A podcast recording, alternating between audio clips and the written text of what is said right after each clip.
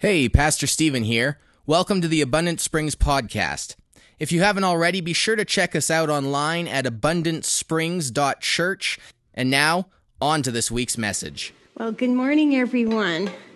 It's good to see your faces, and welcome to the people online. I'm just trying to get myself hooked up here so you can actually hear what I'm saying. There we go.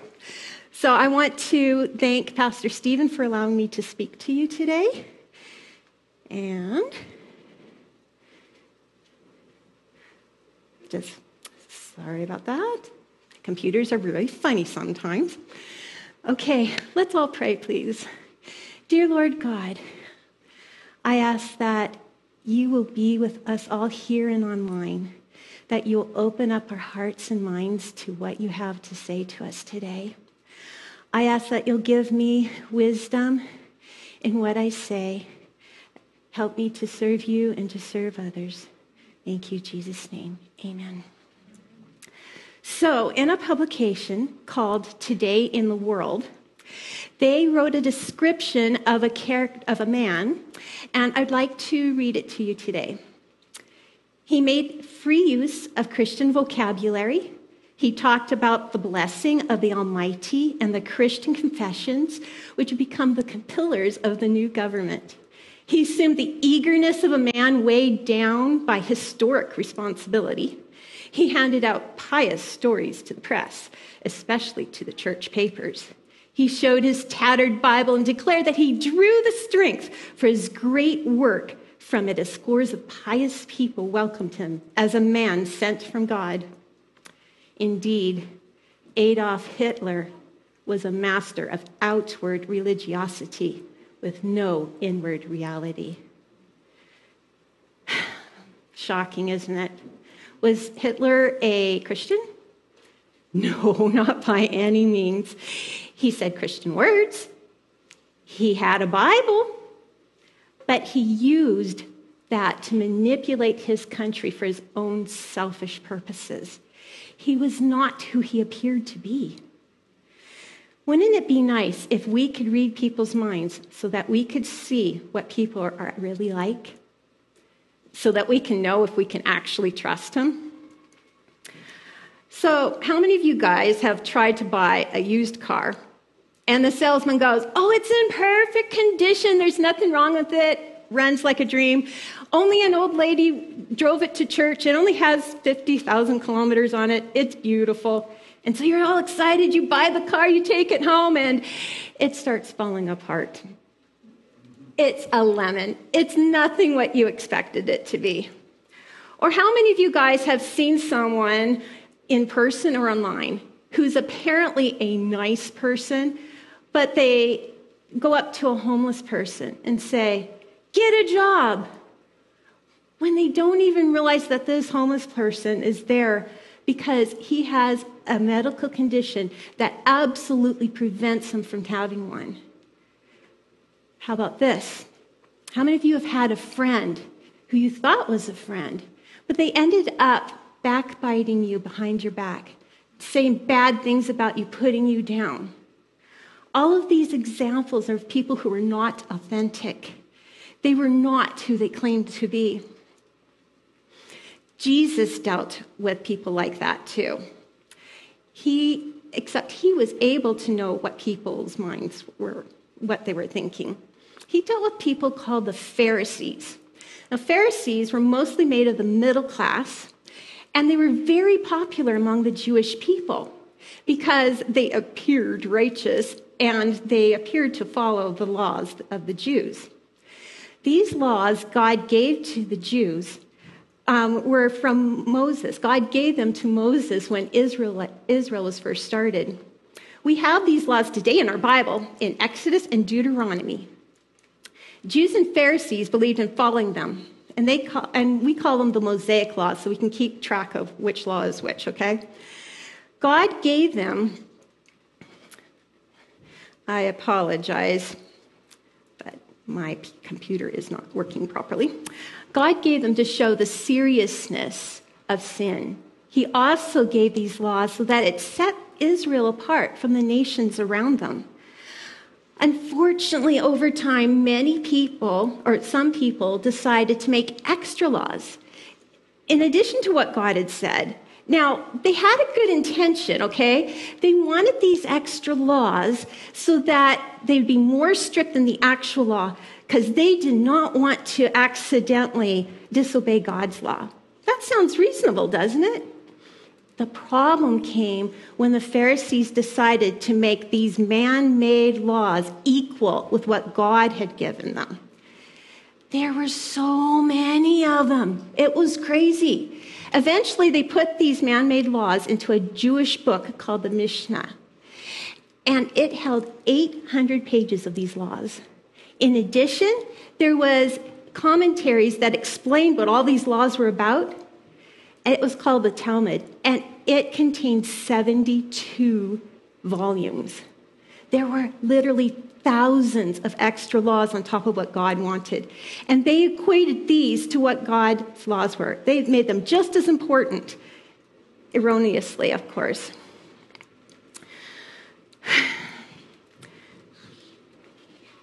Many Pharisees took pride in knowing all these laws and in doing them. And they taught many other people in the synagogues, which is like our church today. There's a disciple of Jesus named Matthew, and he wrote a book in the Bible. And in it, he talks about how Jesus was describing these Pharisees. So these Pharisees would actually have people blow trumpets in public to announce the good things they did. Can you imagine? They go, doo, doo, doo, doo. This guy is so awesome. He just gave this money to this poor widow person here. I mean, seriously, I think these days we would be sick to our stomach. Although in, in those days, people looked up to them. These Pharisees loved it when people called them rabbi or teacher in the streets. They loved that the people thought they were super religious. They were so obsessed with following the law that they forgot something vital. Let's see if you can figure out what that is with the following example. So, a few weeks ago, Pastor Stephen had told you a story about the man at the pool of Bethesda. He was an invalid who was sick for 38 years, and he was lying next to this pool. For 38 years, he was ill. Jesus came by and told this man, Rise up, take your mat, and walk. So this man rose up. Amazing, he could walk after all this time. And he started walking, I'm assuming ex- exuberantly because he was very joyful. Unfortunately, this happened on a Sabbath day. Sabbath day was meant to be a day of absolute rest, and there were a lot of man made rules about the Sabbath day. So he ran, runs around. Here comes a Pharisee. And the Pharisee goes, You are not to carry your mat on the Sabbath. Can you imagine that? Not, oh, you're well, what a wonderful thing this has happened. This is amazing. No, it's, you broke a law. How dare you? So they were not doing things from the heart. These Pharisees were so intent on following the law, they did not think and they did not feel with their heart. There's something wrong with that. They found out later that Jesus was the one that healed this man. And so they harassed him from that time. They were looking to kill Jesus after he told them that he was God's son, because that basically equates him with God. So these guys were so focused on the law, they forgot God's greatest law love your neighbor as yourself. One of the greatest laws. The other one is God, of course. They accused Jesus of being a Sabbath breaker, but Jesus proved them wrong. I'm going to read today from the Bible book of John, verses, uh, chapter 7, verses 19 to 24. There's a lot of stuff in this section, so I'll be unpacking it bit by bit as we go along. Jesus said this to a group of people who consisted of Pharisees and people who lived in Jerusalem and other people who came into Jerusalem for a special feast, okay? This is what he said. Has not Moses given you the law? Yet none of you keeps the law. Why do you seek to kill me? The crowd answered, You have a demon. Who's trying to kill you? Okay, let's pause right there. The term, you have a demon, is the New Testament way of saying you're crazy, okay? So I wouldn't suggest these days that if you thought someone's idea was a bit off the mark, to call them, to say that they have a demon. I don't think that will go over very well, okay? They said, the crowd answered, You have a demon. Who is seeking to kill you? Jesus answered them, I did one work and you marvel at it. You all marvel at it. That's referring to the story we just told about the man uh, that got healed.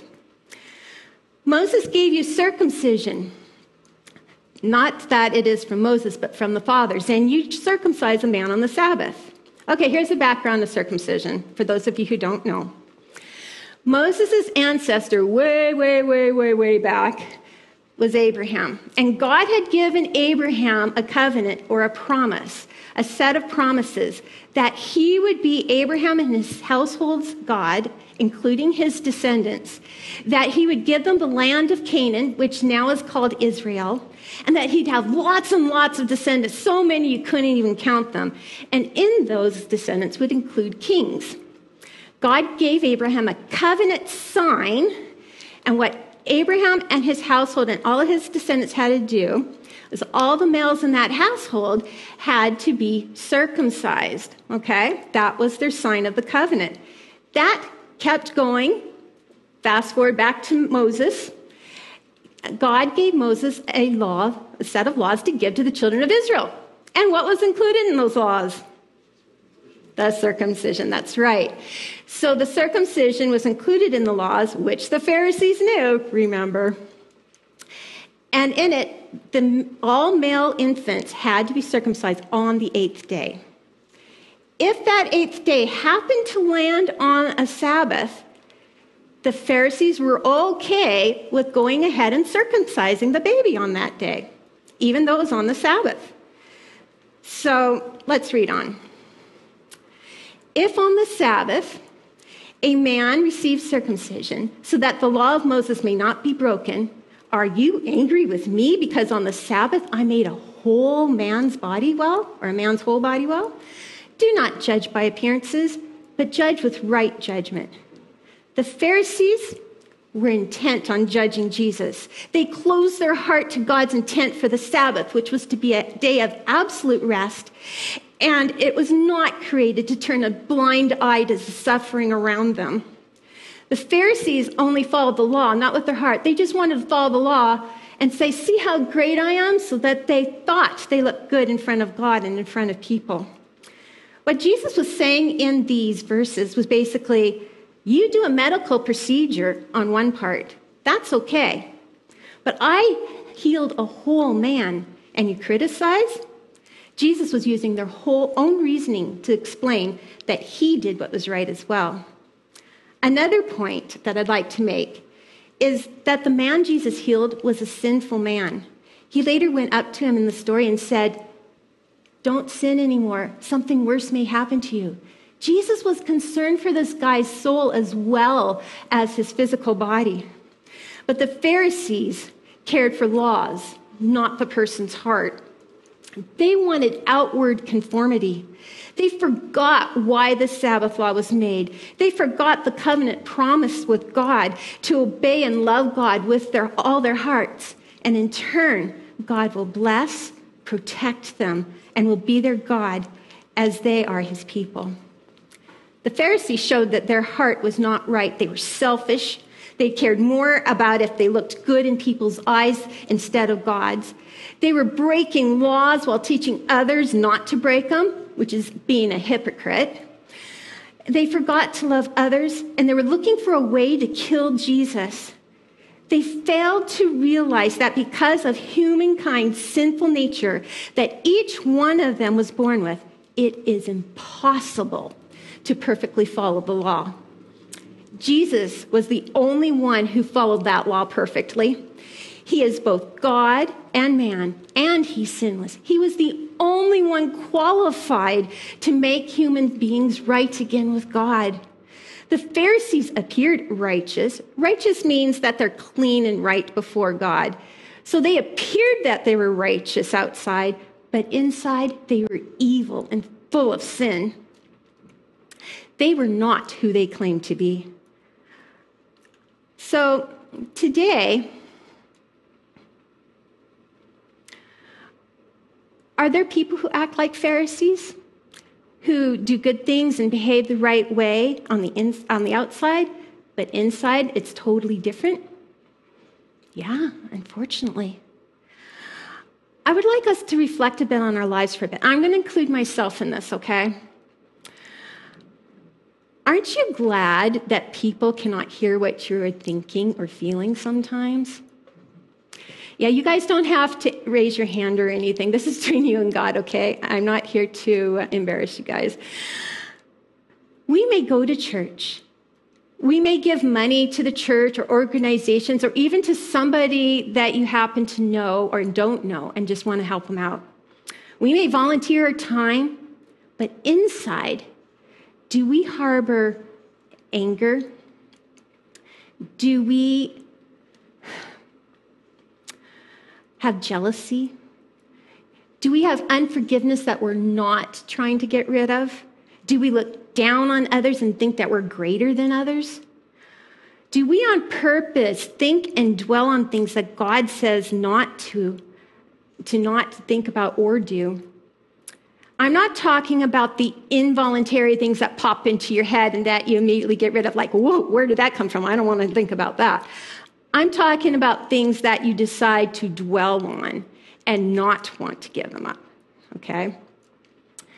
The following items I'm going to mention are for both Christians and those who normally don't go to church. Do you ever desire something that belongs to others? We call that being covetousness. Yeah, hard to say. Do we judge those going through a rough time, or do we help and walk them through it? in the book of the Bible, 1 Corinthians chapter 13, verses 1 through 7, it says, If I speak in the tongues of men and of angels, if someone can put that up, that would be great onto the screen. If I speak in the tongues of men and of angels, but have not love, I am a noisy gong or a clanging cymbal. And if I have prophetic powers and understand all mysteries and all knowledge, and if I have all faith so as to move the mountains, but have not love, I am nothing. If I give all I have away, if I give away all I have, and if I deliver up my body to be burned, but have not love, I gain nothing. Love is patient and kind. Love does not envy or boast. It is not arrogant or rude. It does not insist on its own way. It is not irritable or resentful. It does not rejoice at wrongdoing, but rejoices with the truth. Love bears all things, believes all things, hopes all things, endures all things. So, doing good things is not the main thing God is looking for. He wants us to do them with love from our heart. To show love to Him by what we do, both on the outside and the inside. When others see us and investigate, my prayer will be that we are the same inside as out, that we are who we claim to be. From now on, I would like for us to all pay attention, not only to our actions, but what we think on the inside. A good first step is found in Jesus' answer to the Pharisees' question as to which commandment or law was the greatest. He says, You shall love the Lord your God with all your heart and with all your soul and with all your mind. This is the first and great, this is the great and first commandment, and the second is like it. You shall love your neighbor as yourself on these two commandments depend all the law and the prophets. You're going to be fulfilling all the law that God has given us if you do those two things. Living up to these ideals may seem overwhelming. That's why we need God's help through his Holy Spirit, who is given to all those who trust and obey God. It is a process, it takes time, and we may not do everything perfectly. That's okay, as long as our hearts and minds are trying to, because we love God. God loves us. We are not able to obey the whole Mosaic law because of our sinful nature. The Pharisees couldn't even. God is a just God. Like in our justice system, a good judge will give a penalty for the guilty and let the free and let free the innocent. There is a penalty for our sins, and the penalty is death. I'm talking about the eternal kind of death where we would have had to live forever in torment with Satan. God didn't want that for us. He's not only a just God, He's also a loving God. He didn't want everybody to be in torment, He wanted to save us. That's why He was willing to give up a thing very precious to Him, a person really gracious to Him Jesus, His only begotten Son. And the thing is, Jesus was willing to do it. He was okay with it. He came down to earth. He endured all the insults and the torments from all the Pharisees and other people like him. And they tortured him and killed him on a cross. And he died there on the cross. But God is greater than sin, He is greater than death, He is greater than Satan. And he went and rose Jesus up from the dead again. That's called the resurrection. And because Jesus died and rose again, he both paid for our sins and he conquered death. And now we are able to enjoy what he has given to us because of what he did. But God is not going to force this on anybody. He's giving us a choice. We can go ahead and live the way we want to and say, we don't want this gift that Jesus paid for. And he's sad, but he's not going to force you. Unfortunately, the penalty will be that torment with, forever with Satan. But you know what? Now, because of Jesus, if we accept it, if we accept Jesus' gift, we get to go to heaven. We get to be with, love, with God, where there's love and perfect peace and joy forever. It will never end, it'll always be wonderful. Isn't that great? We have something to look forward to, we have hope. I'm wondering if there's anybody here who would like to have this hope. Jesus is alive and has given us the opportunity to be right with God. In order to be right with God, we need to acknowledge that Jesus is Lord, the head of your life, and that God raised him from the dead. And we need to decide to love and obey him for the rest of our lives and forever. If you would like to do that, I ask that you here and at home online that you would, or wherever you're online, that you would pray this prayer with me. And for the sake of everybody else here, um, for the, I'm sorry, for the sake of the person who wants to pray this, I ask that everybody will pray this prayer together with me so that we don't embarrass them. Dear Jesus, thank you for what you have done. I am thankful God raised you to life again. I give my life out of love to you, to serve and obey you. Come into my life and allow me to experience how awesome you are. Amen. If you meant what you said, you are now a child of God who loves you very much. Those who have accepted Jesus, you now what has what something that's called the Holy Spirit who will help you to learn what pleases God. He will help you to do that. You are now a Christian. Let's give a hand clap to those people who decided to follow Jesus.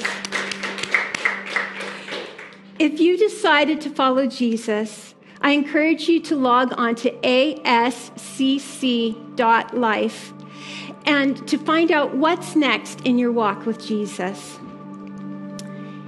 If you remember to love God with your whole heart, and you're kind and love your neighbor as yourself, then those of you who are Christians will be in right relationship with God. And that means you are pure in God's sight on the inside as well. For those of you who haven't prayed to give your life and love to God, go ahead and think things over. And if you decide that this is something that you would like to do, go ahead and tell God and accept Him as the head of your life. The words we said are not a magic formula, not magic words. Use your own. What God cares is that you're speaking from your heart and you're willing to give your life for Him. Wrapping this up, one person without the character of Hitler was a famous evangelist called Billy Graham. I'm sure many of you remember him. He was a Christian from the age of 16. He was the real deal. Inside and out, character matched the heart. In the 1980s, television evangelists were exposed for their immoralities, but not Billy Graham. He was a good example of what a Christian is one who dedicated his life to God. He was who he claimed to be. He was human, most likely struggled with what's doing right. All people do. But his reliance on God helped him through those. And with God, you can too. God will help you. Love God on the inside as well as on the outside. Please remember these words be who you claim to be. Let's say that all together. Be who you claim to be. Wonderful. Jesus did. He claimed he did what he claimed to be. And with the Holy Spirit's help and over time we can too. It's a lifelong journey, but in the end it will be so worth it when we get to live with God forever. Be who you claim to be.